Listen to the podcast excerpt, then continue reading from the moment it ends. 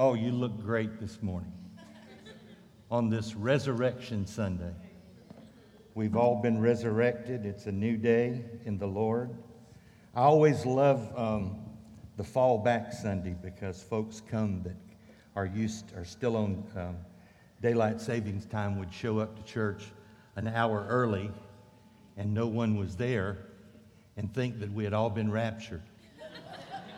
and so we all I would always love to get there early and say, and folks would stagger up to me and go, Oh, I'm so glad you're still here. I said, No, no problem. We're, we're going to make it. We're all here together. Let's dive into the word of the Lord this morning. If you would stand with me just one more time. I know we've been standing a, a long time this morning, and that's always good to stand in the presence of the Lord. We've been talking about his presence we're going to the joy book of the New Testament, Philippians, and we're going to talk about uh, how to get a hold of uh, joy and come to a place positionally in Christ that will bring about some stability in our lives. So, if you would just uh, join me together in prayer this morning that the Lord would use His word to uh, impact our lives and we heard, a, I heard a unique word Wednesday night in the Discovering Gifts class. It was, it's called the way we steward together, it's called shareholder. We are shareholders in the corporate impartation of the word of the Lord. When we come together on Sunday mornings in this kind of corporate setting, we are here for one express kingdom purpose, and that is to build the body, to edify one another in love. That's what God has commissioned and ordained us to do. And that word shareholder means I have an investment in the propagation of the gospel and its work not only in my life, but in yours as well. How can I be a blessing to someone today? Lord, use me. Would you pray that prayer with me this morning?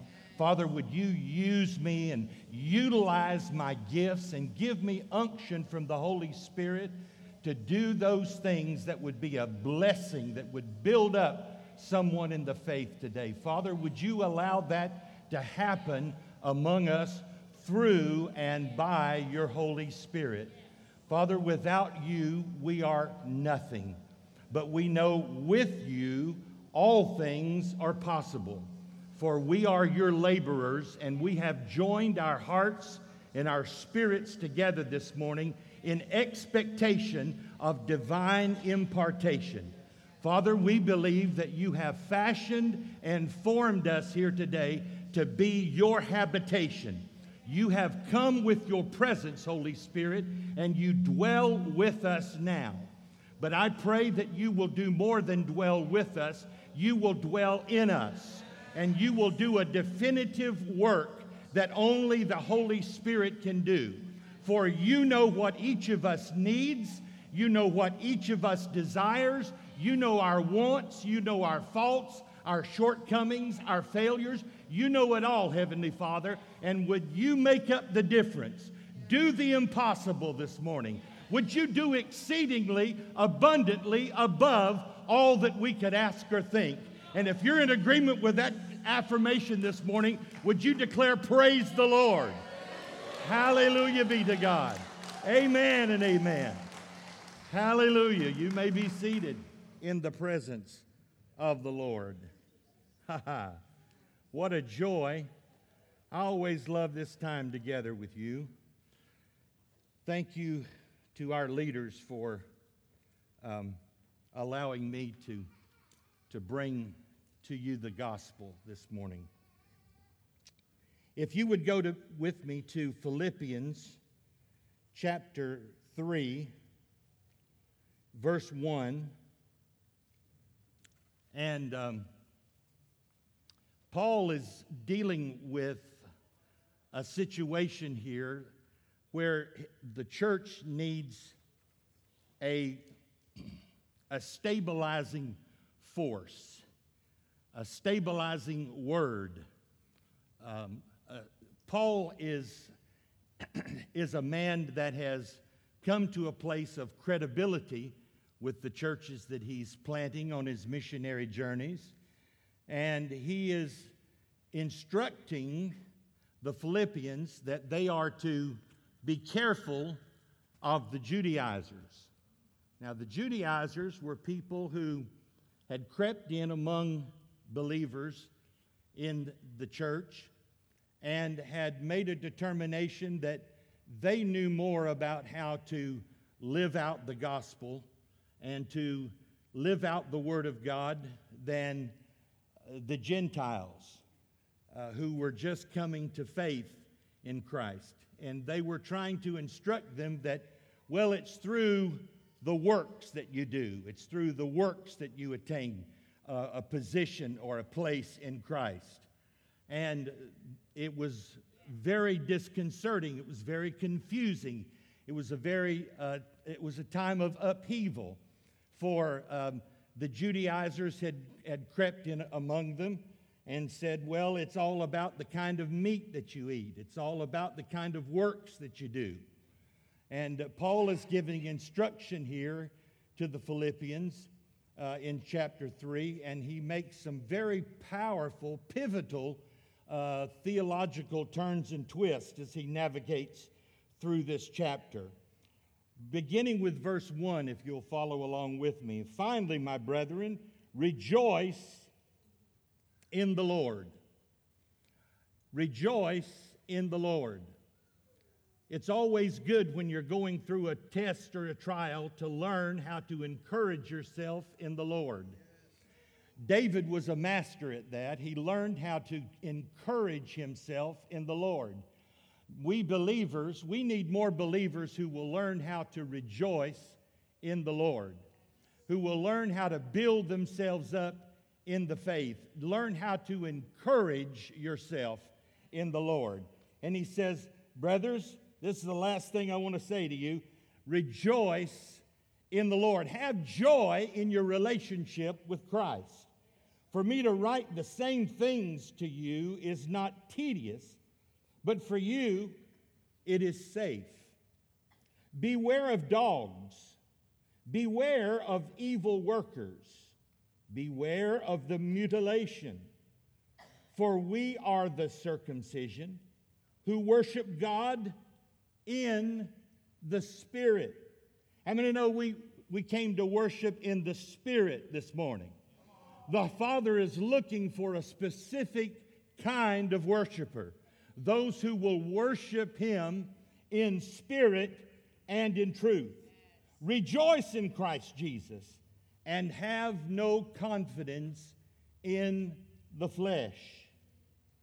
Though I also might have confidence in the flesh, if anyone else thinks he may have confidence in the flesh, I more so, circumcised the eighth day, of the stock of Israel of the tribe of Benjamin, a Hebrew of the Hebrews, concerning the law, a Pharisee, concerning zeal, persecuting the church, concerning the righteousness which is in the law, blameless.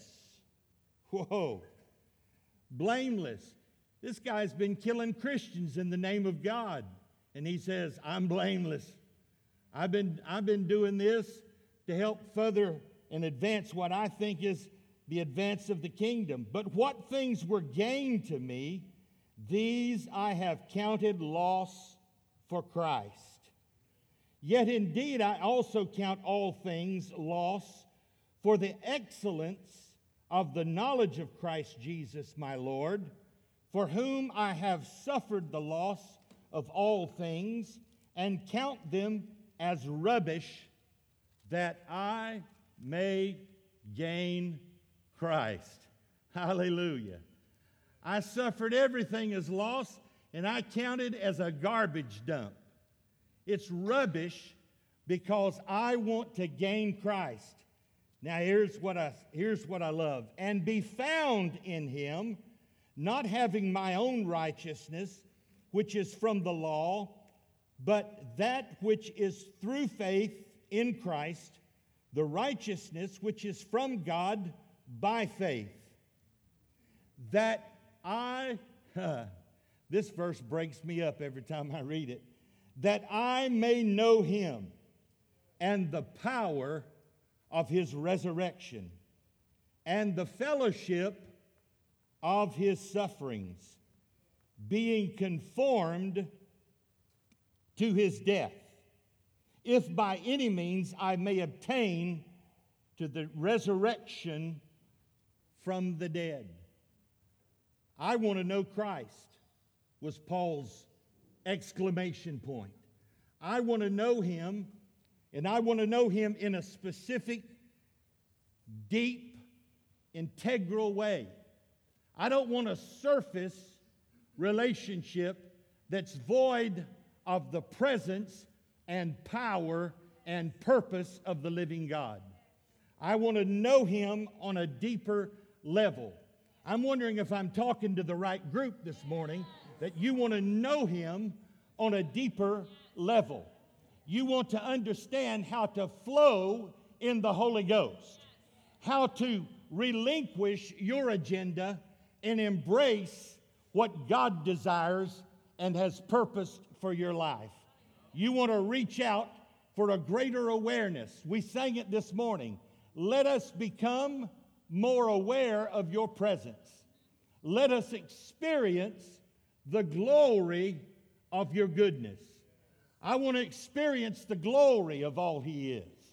How would you like it if every time that we met together as the body of Christ, that the Shekinah glory of the Lord just enveloped us, that His presence would just move in amongst us and begin to flow and begin to heal and begin to set free and begin to liberate and begin to save and sanctify and baptize in the Holy Spirit. How would you love that kind of presence when we become more aware of who He is? When we come with a heart filled with the expectation of all that He can do and all that He desires to accomplish, He then is able and liberated to do exceedingly abundantly above all that you can ask or think because we came filled with the expectation of the Holy Spirit. My God, I'm already getting. Yeah, Hallelujah. Oh, my Lord. Help me, Jesus. Hallelujah. Help my ear. There we go. You can keep talking. I, I knew something was happening. I just, there we go. Is that weird? Does that feel weird? Well, it feels, feels weird in that it's a foreign object, but I, I'm good. I'm good. Hallelujah.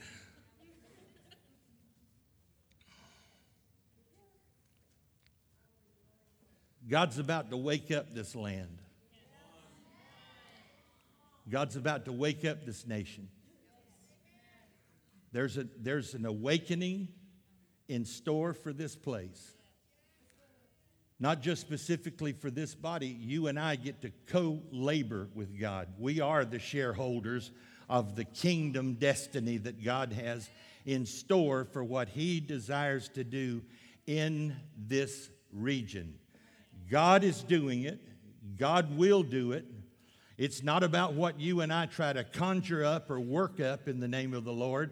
It's what we, in obedience to the command of the Lord, do when we lay down our agenda and our desires and we embrace all Holy Ghost, do exactly what the Father wills. You carry it out. You're the administrator of the Godhead, and you work in us bodily to will and to do according to the good pleasure of the Father. So let it happen that the Father may be glorified in the Son. Hallelujah.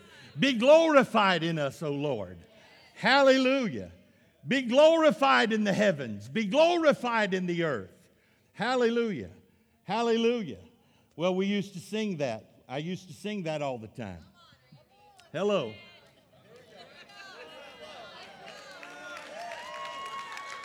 Comes on me. Be glorified. be glorified. Be glorified. Be glorified. Be glorified in the heavens. Be glorified in the earth. Be glorified in this temple. Jesus, Jesus, be thou glorified.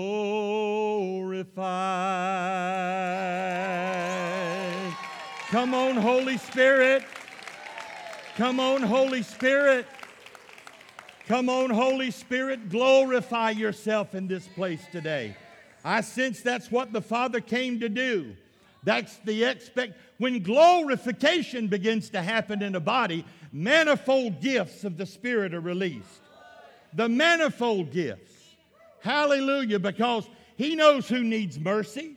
He knows who needs sanctification. He knows who needs healing. He knows who needs encouragement. He knows who needs mercy. He knows who needs exhortation. Whatever you need, He is more than enough and more than able to get the job done in your heart and your life.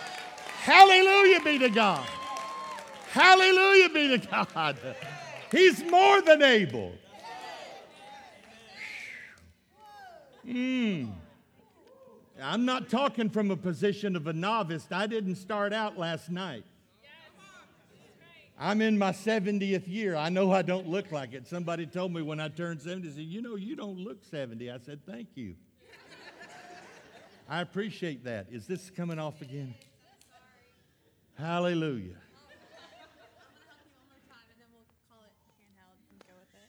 One more time. One more time. If it doesn't stay this time, I'm going to the handheld. And if I move to the handheld, God. No, look out. Anointing will break out.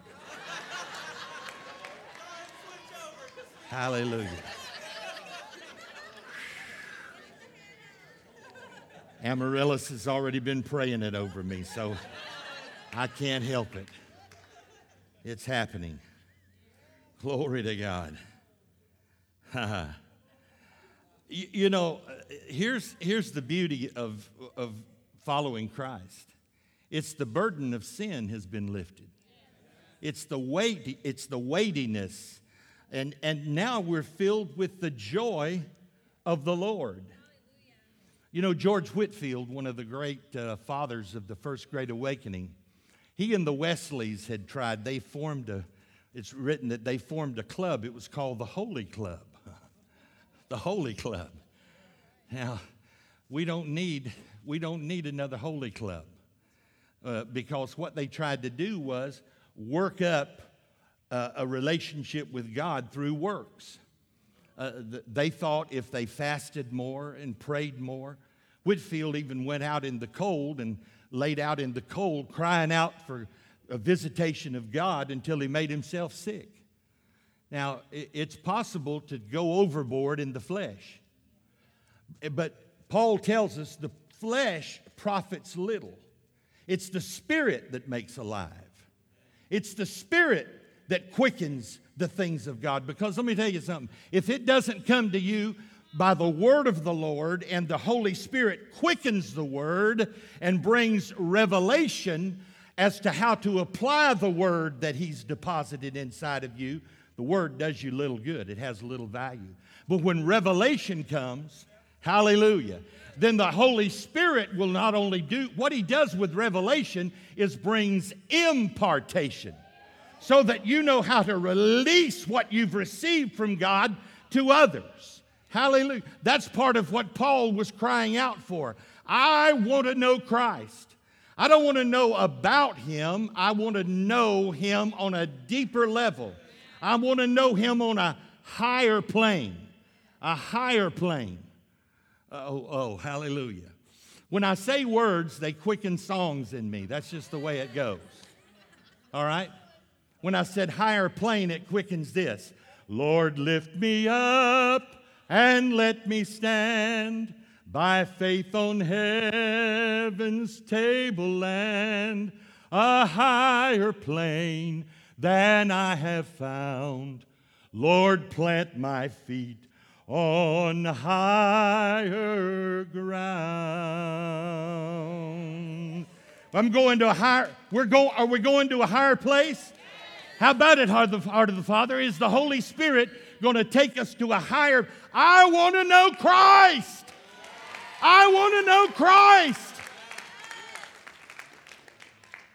I want to move to a higher level and a higher plane.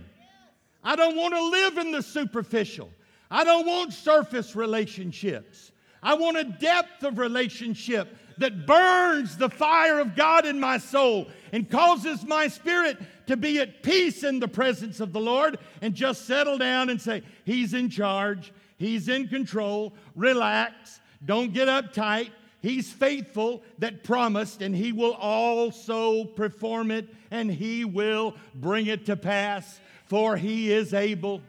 He is able. Praise be to God. Now, hallelujah. Paul was saying in this passage that we're going to trust Christ, and our good works for salvation is not trusting Christ at all. If you have to depend on climbing the political ladder or climbing up the ranks of the church to get noticed, it's not about that. All right? A couple of Sundays ago, the Holy Spirit set a theme. Here's, here's what the Holy, I sense the Holy Spirit is teaching and training us here at Heart of the Father, is how to flow with the Holy Ghost. Now, not everybody's comfortable in flow. Not everybody's comfortable. I've been there. I had a sweet little Jamaican lady that was attending my church a few years ago, and she came to me one Sunday and she said, Pastor, I know you do not feel comfortable with flow. because by nature, pastors do not like that which they cannot control. Ah, oh, she struck a nerve. I said, Yeah, yeah I've, I'm found out now. And that is the truth. And you and I, if we're honest with each other, we don't like relationships sometimes that we can't control. And that's what Paul was saying. Beware of the Judaizers. They're trying to get in the church and manipulate things. They're trying to control things that they want it done. They want to define your Christianity for you. Hello? You don't need somebody else to define your Christianity. Define, uh, the only one you need to, def, to define you is Jesus Christ and Him crucified. The only one you need to bring definition to your life is let the Holy Spirit speak to you who you are in Christ Jesus. Get a hold of that and lay claim to it by faith and stake your claim and stand upon what thus saith the word of the living God. That's knowing Christ. That's making him known in the earth. I want to know him. If ever there was a person who could be right with God on the, uh, in the keeping of Jewish law, it was Paul. Paul was a Pharisee of Pharisees. He knew how to keep the law. He said, I can keep the Mosaic law to the nth degree. I know all about it. I can, and I can recognize it. But he said, I'm ready, if I'm going to know Christ intimately, I've got to throw all of that on the trash heap. Not that the law was bad, but it was his heart attitude toward the way he applied and administered the law because the law became a taskmaster. Hello. Your relationship with Christ is not to be a, a taskmaster type relationship. If you're in Christ, you're a new creation. If any man be in Christ, he's a new creature, he's a new creation. The old has passed away. I, I, feel the word of the Lord coming on me this morning to say to some of you close the door on your past. Leave the past behind and let God open a new door. A new door. Hallelujah. Beyond the open door, There's a new and fresh anointing. Hear the Spirit calling you to go. Walk on through the door, for the Lord will go before you into a greater power you've never known before. Oh, can you see it this morning in the Holy Spirit? Holy Spirit, open, anoint our eyes with eye salve. Anoint them, Lord, that we can see. You know, that's what they do to newborns. Uh, they anoint their eyes so that they can see. All of mine, when they were born, I used to love to watch them blink. And then I, next thing I'd look and say, Oh, they've got the most beautiful blue eyes. Oh, and they'd look at me. And the first time they looked at me with those baby blues, and they went like this.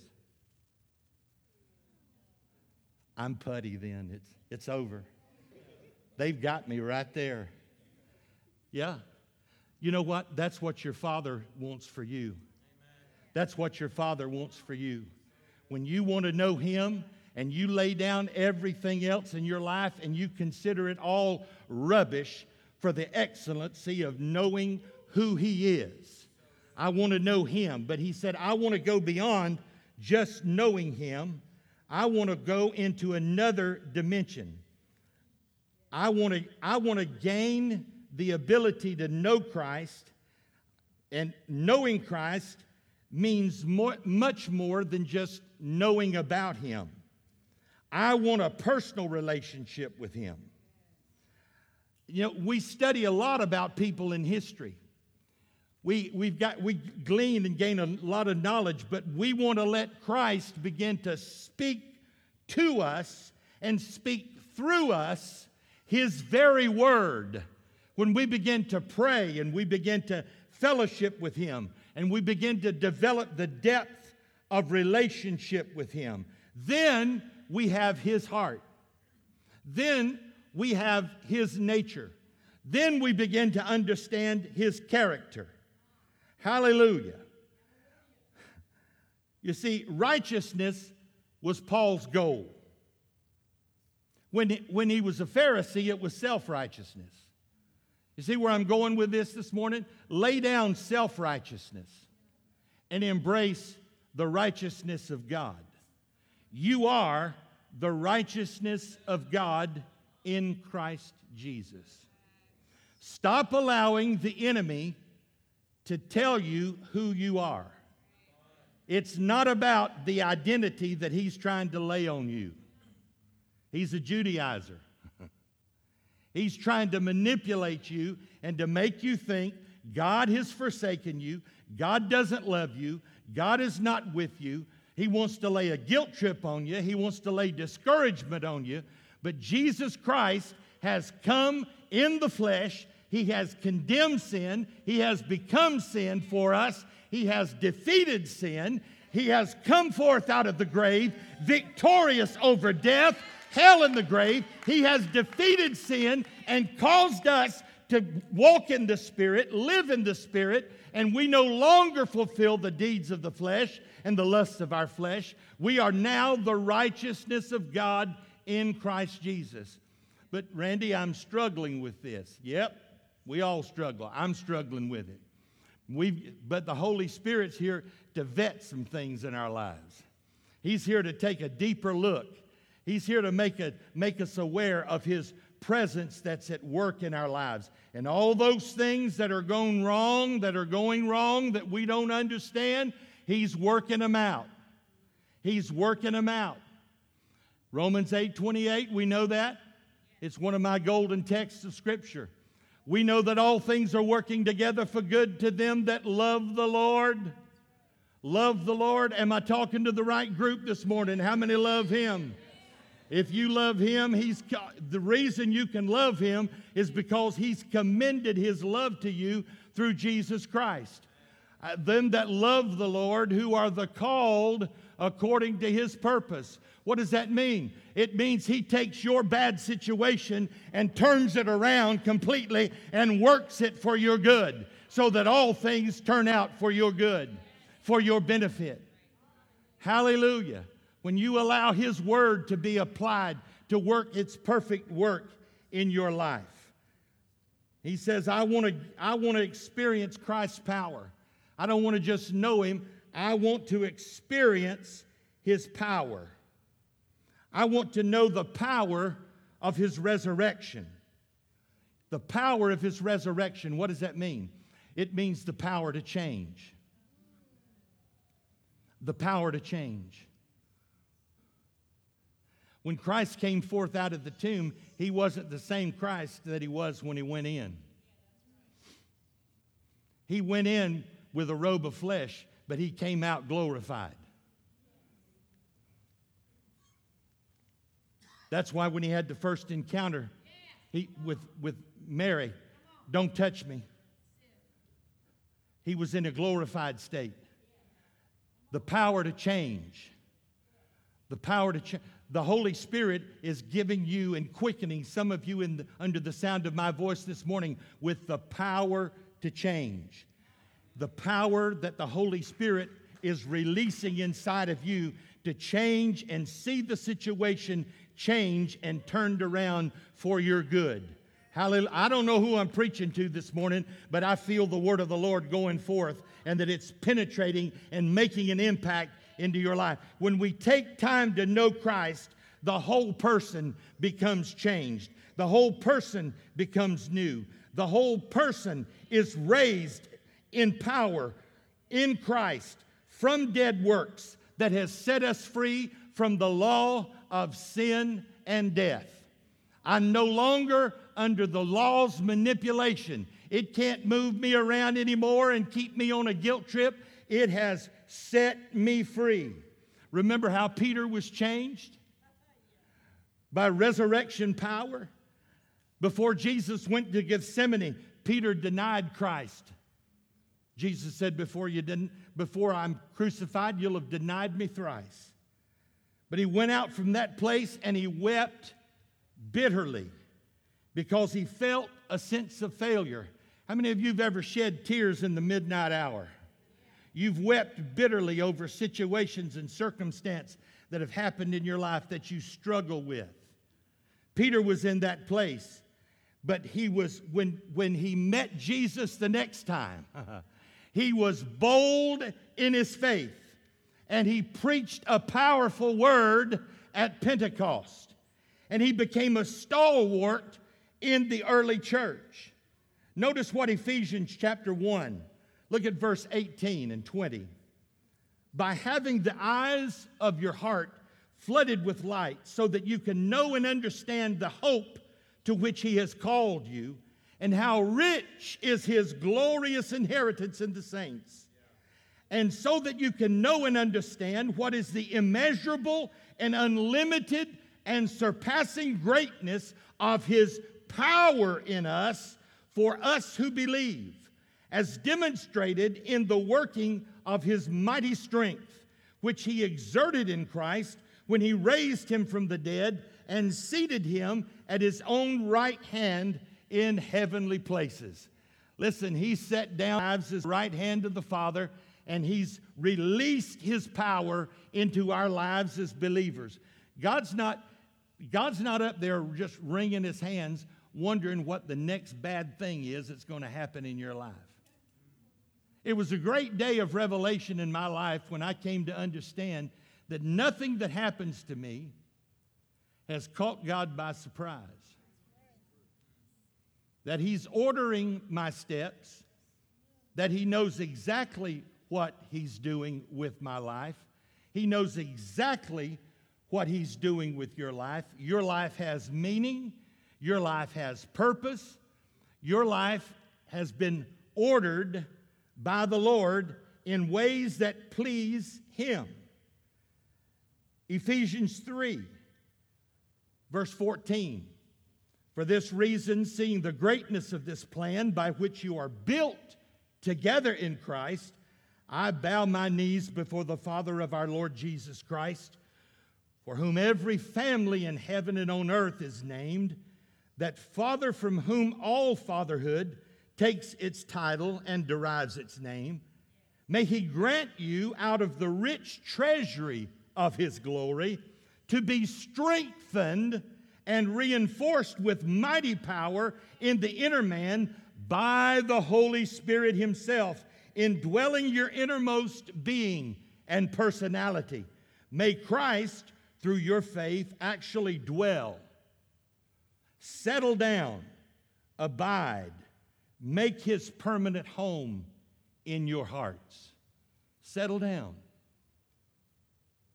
If you came in uptight today, settle down. If you came in struggling today, settle down. Hmm? The problem is you're so busy. You're so frustrated, run, running around trying to be in control, trying to carry forth your own agenda. Listen, listen to listen to the preacher this morning. I'm just I'm saying this because I want to instruct you in love. Okay? Settle down. Rest in the Lord.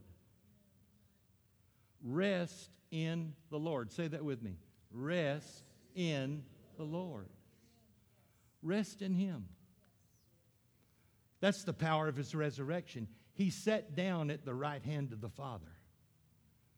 He just went over and said, Okay, Father, I did everything you asked me to do. The last statement of the cross was, It is finished. Did you know he, he's already completed everything he needs to do on your behalf?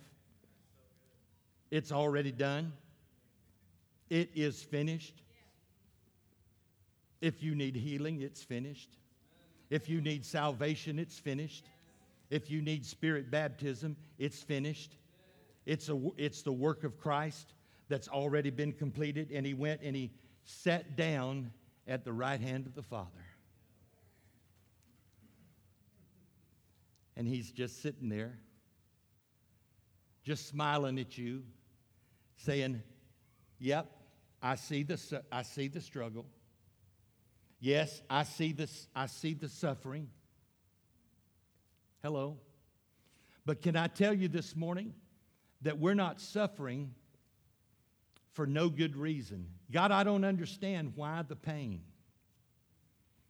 why the struggle, why I'm going through what I'm going through. God says, I'm teaching you to do what James chapter 1 says. Brothers and sisters, when your fiery trial comes, learn how to have joy. He hooks up with what Paul's teaching us here. Rejoice in the Lord always. Now I'll say it again rejoice. The next chapter of Philippians, verse, chapter 4, says, Be anxious for nothing. Be anxious for nothing. Let me tell you something, I've had to walk that out. Because if you don't replace fear with faith, it'll eat your lunch. It'll eat your lunch.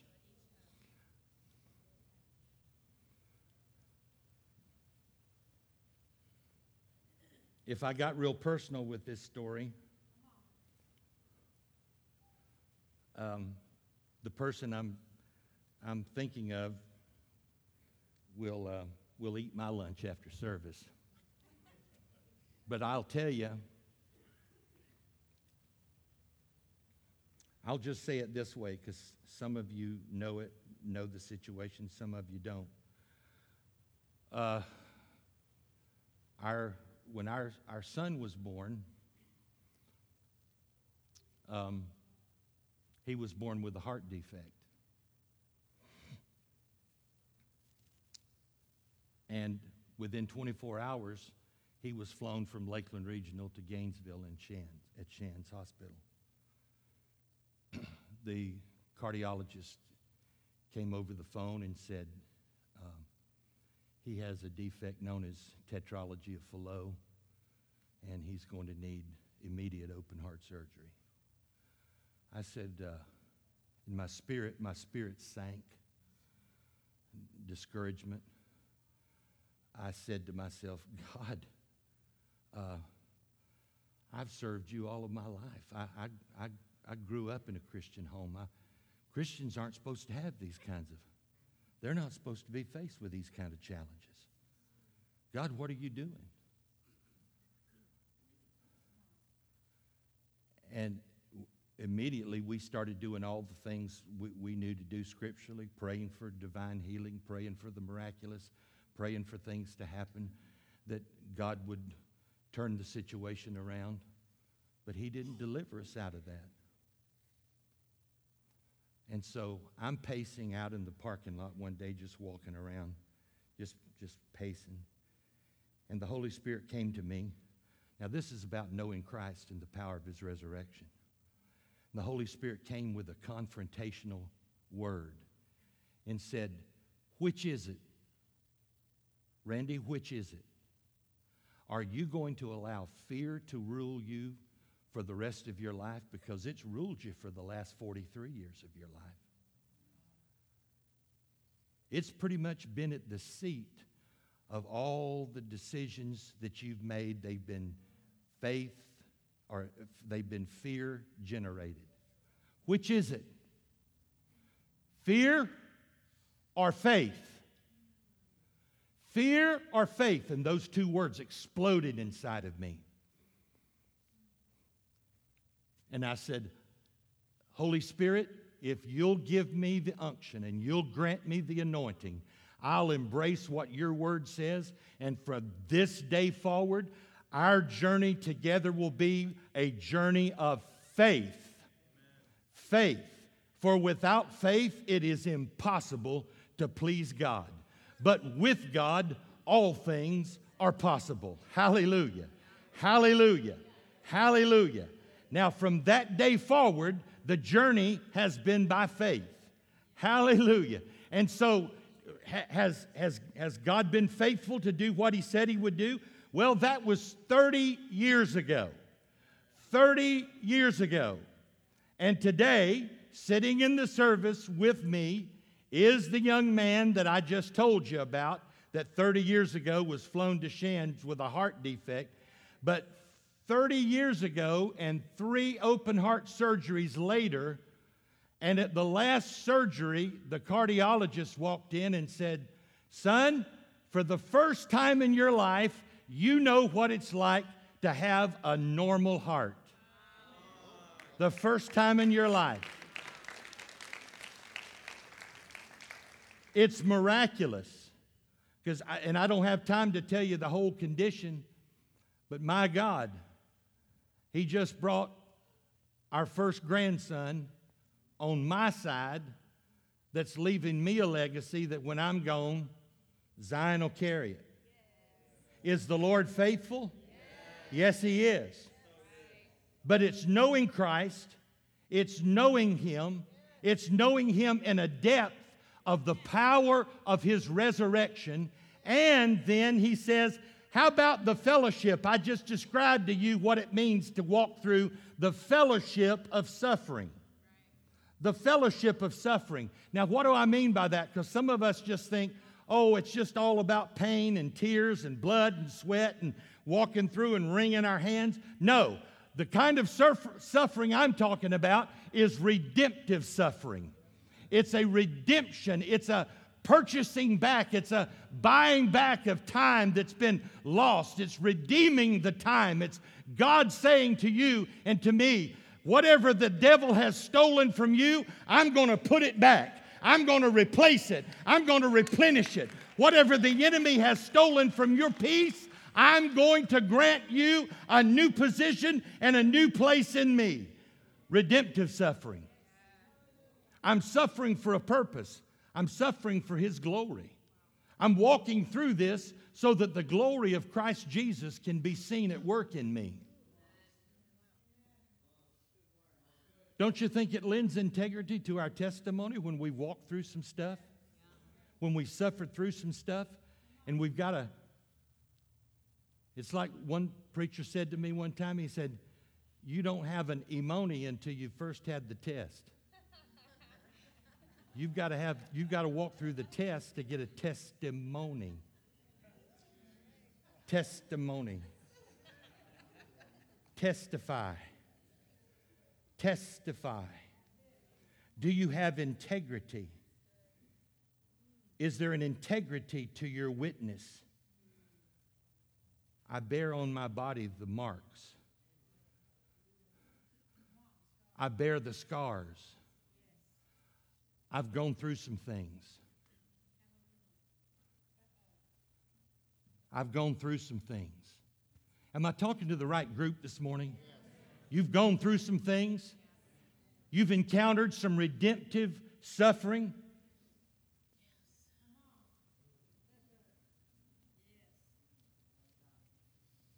Here it is. Through many dangers, toils, and snares, I have already come. Tis grace that brought me safe thus far, and grace will lead me home. See, I'm headed somewhere. If I'm going to suffer, I want my suffering to mean something. I want my suffering to have some value. The fellowship of His suffering, our identification with Christ in this journey, the fellowship of His suffering being made conformable. Conformable. Settle down. I'm conforming. It's some of those dangerous prayers that we need to pray. We, I've discovered we, we won't pray dangerous prayers, but God was so unique, He can get us to sing them. We'll sing them. Huh? Break me, melt me, mold me, fill me, Spirit of the living God. Huh? Break me. really? And Monday morning, you're going out there, God, I'm, I feel so broken. He said, You asked for it. you were singing it. Melt me. God, I'm just wilting under the, the hot sun. I feel like I'm in a desert place. You asked for it. You wanted him to mold you. Out of the furnace of affliction, I've chosen to refine you. Huh? huh? I'm in the fire, Lord. It's redemptive suffering. He's redeeming me. He's redeeming me. He's not giving me over to the works of my flesh. He's refining my spirit. Lord, burn out the chaff, burn up the dross, burn up the fleshly things of my life, and let the Spirit of God come forth. Let the pure, unadulterated, anointed Spirit of the living God fall fresh on heart of the Father today. Let it happen in the name of the Lord. Oh God. Hallelujah.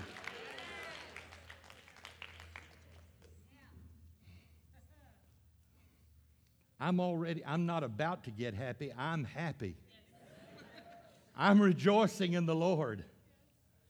I'm rejoicing in. See, when the faith fear situation was settled, I, he taught me how to settle down and trust Him. Learn how to trust Him.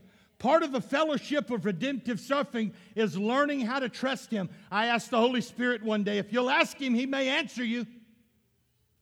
If you'll ask him some questions, Lord, how will I know when I trust you? He said, Do you remember when the disciples were on the boat and they encountered the storm and they said, Lord, don't you care if we perish? You know what he was doing when they asked him, before they asked him that? He was in the boat asleep in the middle of a storm. I said, Oh, now I get it. If I really trust him, I can rest. I'll learn how to rest. Let Him teach you how to rest. Let Him impart that gift to you, how to rest in Him. Trust in the Lord. Lean not to your own understanding.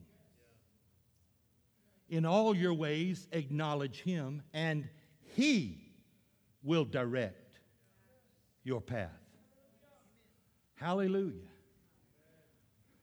Thank the Lord, He's making some of the crookedness of your path. He said, I'll make the crooked. This is Old Testament. This is where Handel got it when he wrote the Messiah, and I'm not going to sing every valley this morning. We'd be here a while. But that's where Handel, when he wrote the Messiah, got every valley shall be exalted, and every mountain and hill made low. The crooked paths will be straight, and the rough places plain. God works all of those things out. If you're going through some rough places, God will work it out. But be willing to go through it and ask the Lord, God, what are you teaching me in the midst of this? I'm walking through it. You better learn something on the other side of it. Don't you dare come out bitter. Don't you dare give up and throw in the towel. Don't you dare come out angry at God. Let me tell you something. I've tried the anger with God. You won't win. Listen to this 70 year old preacher. You won't win by trying to get angry with God and tell God how He should order the affairs of your life. The best thing you can do is obediently lay down your will and embrace His will and pray one of those dangerous Garden of Gethsemane prayers. Nevertheless, Father, not my will, not my will, not my will. Hello, who am I preaching to this morning? But yours be done. Not my will, Lord. I'm, re- I'm suffering for a redemptive purpose the fellowship. I'm not going to run from it, I'm going to embrace it. I'm walking through. I'm not just looking for, well, God, just throw the. Any, if you're looking for somebody to suffer, Lord, hey, come on. Um, no, that's not what I mean. No. I'm saying it's going to come to all of us the trial, the testing of your faith. It'll work great patience. Now, I'm working on this. James, man, I'm telling you, James in the first verse of chapter 1 just blew us out of the water and said, Oh, we'll find out what the measure of your maturity in Christ is. When the test and the trial comes, are you able to have joy in the midst of it? Hallelujah. It's not, well, God, thank you for this trial. No. It's in, all, in everything, give thanks, for this is the will of God concerning you. It's not for it, it's not for everything, it's in it. When you're in it, give thanks. That's the will of God concerning you in Christ Jesus. Hallelujah. We're to thank God for each other in this body that the body's teaching us how to flow together. What does that mean? I alluded to it a moment ago. What does learning how to flow mean? It means staying plugged in when the worship team invites us into the presence of the Lord. By plugged in, I mean when the Holy Spirit says, I feel like the Lord is saying this morning that we're in a struggle, we're in a wrestle. There's some things going. You guys, I'm saying, why do I need to preach this morning? They're, they're singing us through it. We're going through what there's, we're singing it.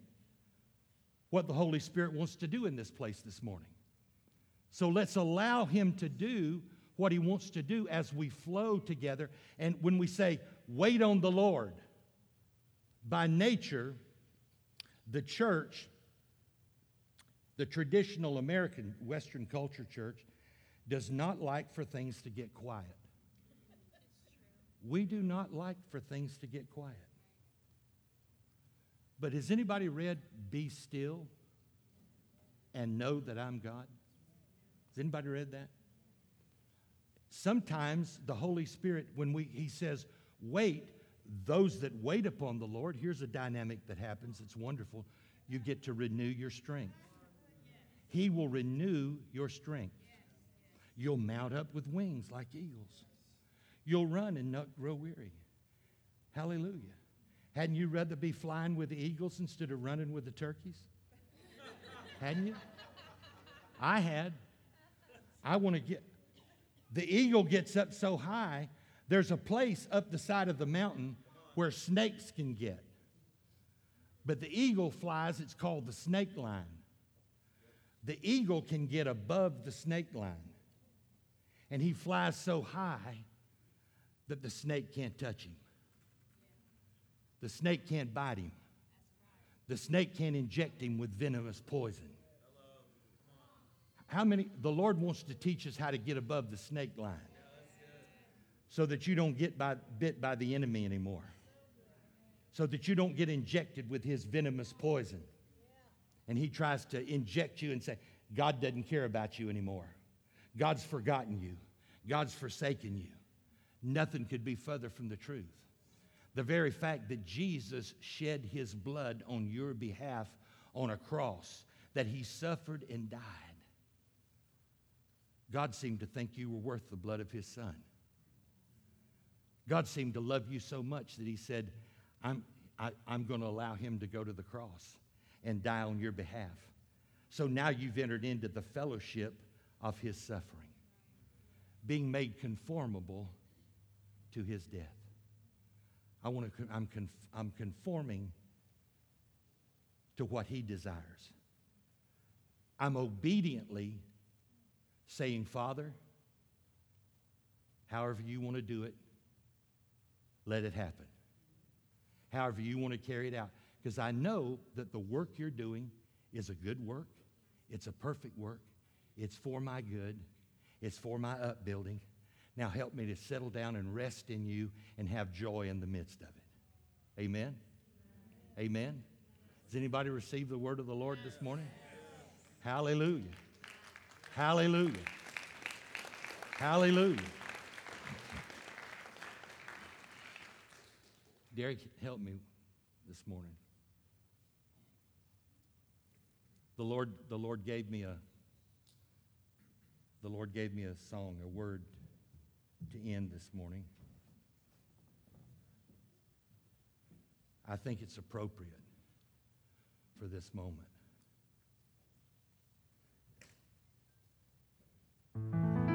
Is this what I think it is?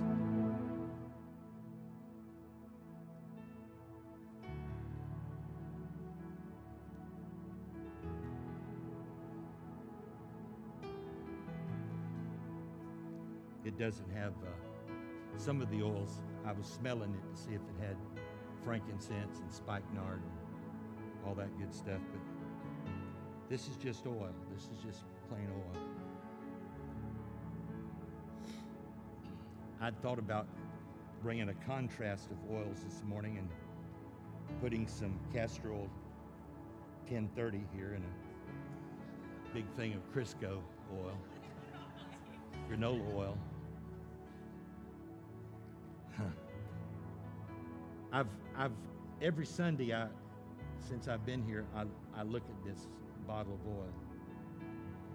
And as I was preparing for this, matter of fact, the last time I, I ministered, the Lord spoke to me at the end of that message on God is able, and He said, I want you, the next time you minister, I want you to utilize the oil.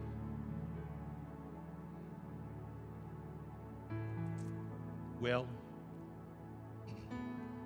being the inquisitive person that I am, I said, Well, okay, Lord, if you're going to ask me to do something, could you kind of give me a purpose for why you want to why you want to do this?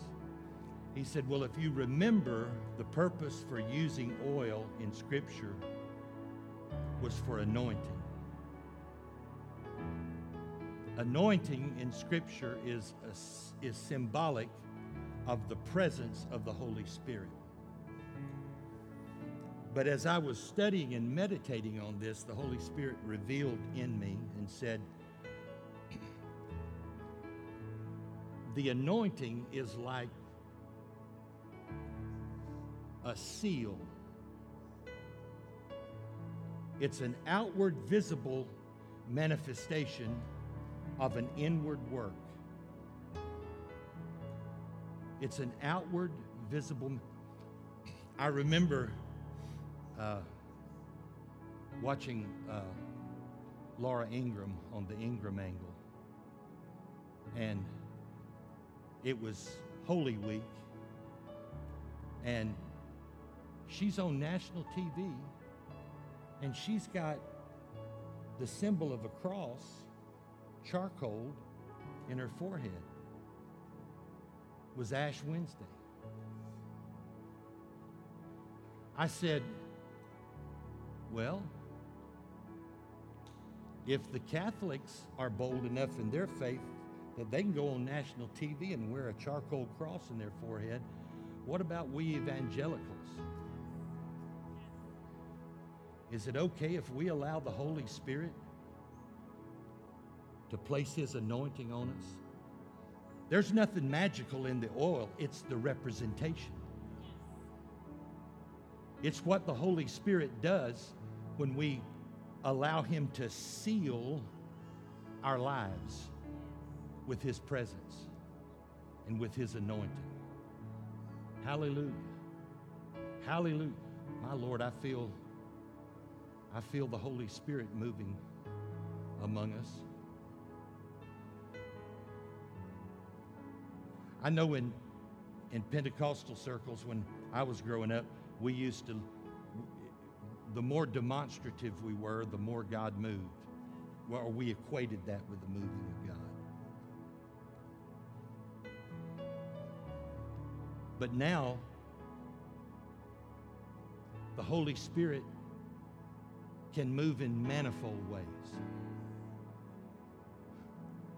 I look around and see Him moving on your heart. Some of you are smiling, some of you have hands raised,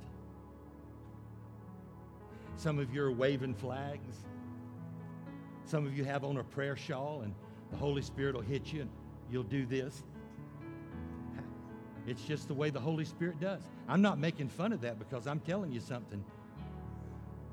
I knew a brother one time. He made fun of him and said, Oh, you people, you're just too demonstrative. The Holy Spirit took him and put him right on a carpet that had red, it was red carpet. And when he got up, his white shirt was red. So I'd never make fun of what the Holy Spirit wants to do. But I'm telling you, when He does it, it's a definitive work. And I want, I want to release the anointing of the Holy Spirit in here this morning. And as I prayed the prayer at the beginning of this ministry time, whatever the need that you have in your life today, He is more than enough. He is known to us as El Shaddai, the God who is all sufficient. He is the God Almighty, the God who is more than enough. I said, the God who is more than enough. Whatever your situation, I want to know Christ. I want to know Him on a deeper level, a higher plane. I want to know Him in the power of His resurrection. I've been buried with Him, and if I've been buried with Him, He buried my sins. He carried them as far as the east is from the west. He removed them, my sin, out of my life. I don't have to carry the burden of that anymore. I'm a new creation. If the Son has set me free, I'm therefore free indeed. Hallelujah be to God. I want to know Him in the power of His resurrection and the fellowship of His suffering. And I want to conf- His will to conform me to His perfect will and His way in my life. Whatever it is, whatever it is. Hallelujah.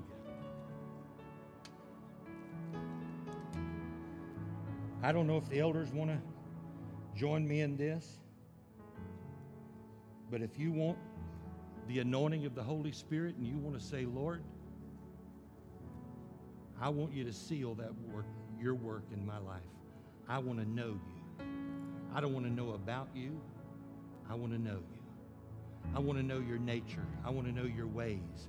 I want to know you by your spirit. I'm walking through some tough places right now. But you're going to you're going to iron them out.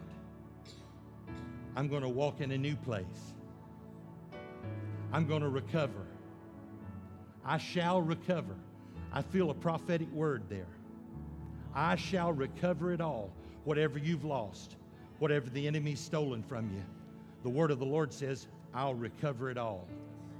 I'll recover. I said the word of the Lord. This isn't Randy's word. This is the word of the Lord. I shall recover it all. It's not a pipe dream, it's the word of the Lord.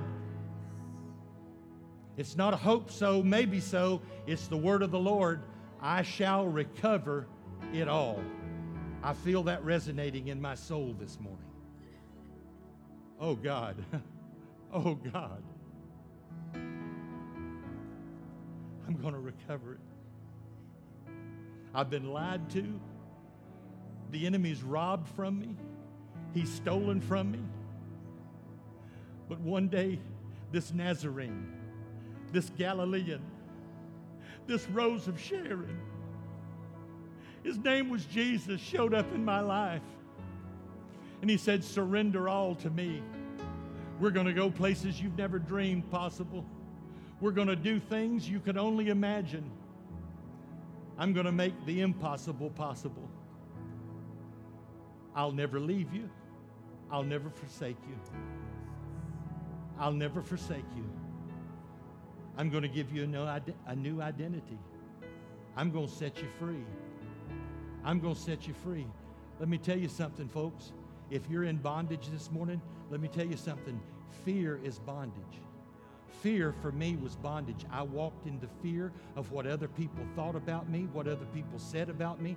I walked in fear of failure for 43 years of my life until I one day woke up and embraced the freedom of the Holy Spirit. Let me tell you something. Listen to this 70 year old preacher. Once you've tasted freedom, you never want to go back. Once you've tasted freedom, you never want to go back. I sense the Holy Spirit wants to set some people free this morning. Remember, there's nothing magical in the oil, but if you want to seal the deal with God this morning, if you want to seal it, I want to anoint you this morning. I'm just following the instruction.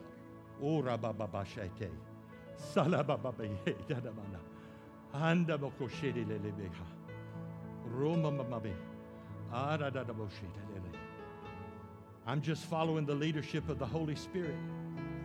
If you want freedom this morning, I want to seal the deal with you. And the agreement with the word of the Lord is the Son has set you free. If that's you, come on. I'm ready. Come on. Come on. Come on. Come on, just line up down here. I'm going to get to every one of you. Line up all across the front here. I want to seal the deal, Holy Spirit. I want to seal it.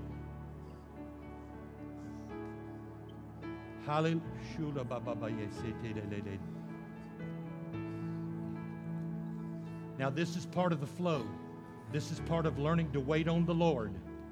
Waiting, waiting is divine interruption. God is breaking into your world. God is breaking in to mindsets. He's breaking into your heart and into your spirit. He wants to share things with you this morning. Open your heart up, open your mind up, open your spirit up. Let Him begin to speak to you. If you have a prayer language, begin to pray in the Holy Ghost. But fine tune your, hear, your ears this morning. Hear what the Spirit of the Lord is saying to the church. Hear what the Spirit of the Lord is saying to the church. Now, I'm not going to, I'm just going to anoint you. I'm just going to anoint you.